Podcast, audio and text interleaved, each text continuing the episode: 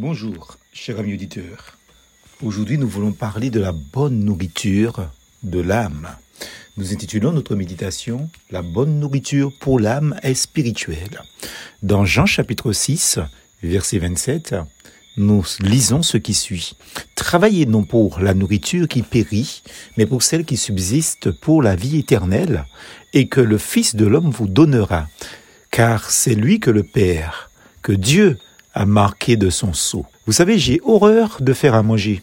Pourtant, hier samedi, j'ai décidé de faire des coquettes de fruits à pain. Apparemment, tous les heureux, entre guillemets, consommateurs du jour, unanimement, ont trouvé ça délicieux. Sans gloriole, ils étaient quand même nombreux. Je fais rarement à manger chez moi, mais la crise, entre guillemets, me prend de temps en temps comme la crise de faire de la pâtisserie aussi, et mon épouse d'en chérir. La crise devrait te prendre plus souvent. Et toc, voilà. Vous savez, manger est une chose normale chez l'homme et les bêtes. Sans nourriture, nous mourrons. Jésus a prononcé ces paroles du verset de l'entête peu de temps après avoir multiplié les pains et les poissons pour nourrir une foule nombreuse. Après avoir satisfait à leurs besoins matériels ou physiques, Jésus est et sera toujours bien placé ou mieux placé pour parler de nourriture spirituelle, certes. Notre génération matérialiste a besoin d'entendre ce message. N'est-ce pas une folie que de vivre uniquement avec une vision terrestre des choses? Attention aux excès de table, comme signalait déjà le prophète Ésaïe, texte repris par l'apôtre Paul. Je cite, Et voici la gaieté et la joie. On abat les bœufs et on tue les brebis, on mange de la viande et l'on boit du vin. Mangeons et buvons, puisque demain nous mourrons, dit-on. Ésaïe chapitre 22, verset 13, repris par Paul dans 1 Corinthiens chapitre 15, au verset 32.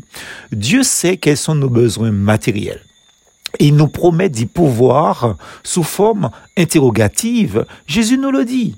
Quel père, je le cite, vous donnera une pierre à son fils s'il lui demande du pain?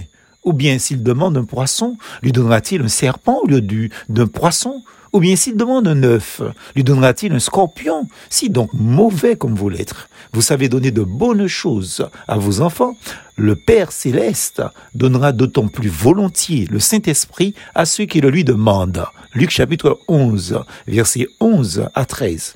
Mais la meilleure nourriture est celle de l'âme pour le croyant.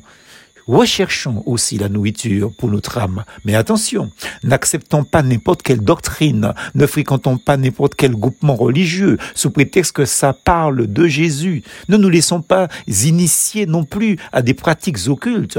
Seul Jésus-Christ peut donner la nourriture qui dure pour la vie éternelle. Sa parole apporte la vie éternelle. Les doctrines des hommes font bien souvent des esclaves de ceux qui y adhèrent. La parole de Jésus, par contre, libère. Elle nous libère de notre passé, car elle annonce le pardon de nos fautes. Elle transforme notre présent et notre avenir, car elle donne à notre vie une orientation nouvelle et éternelle. Elle est nourriture spirituelle pour une vie spirituelle. C'est cela dont nous avons besoin, la parole de Dieu. Plus force en Jésus.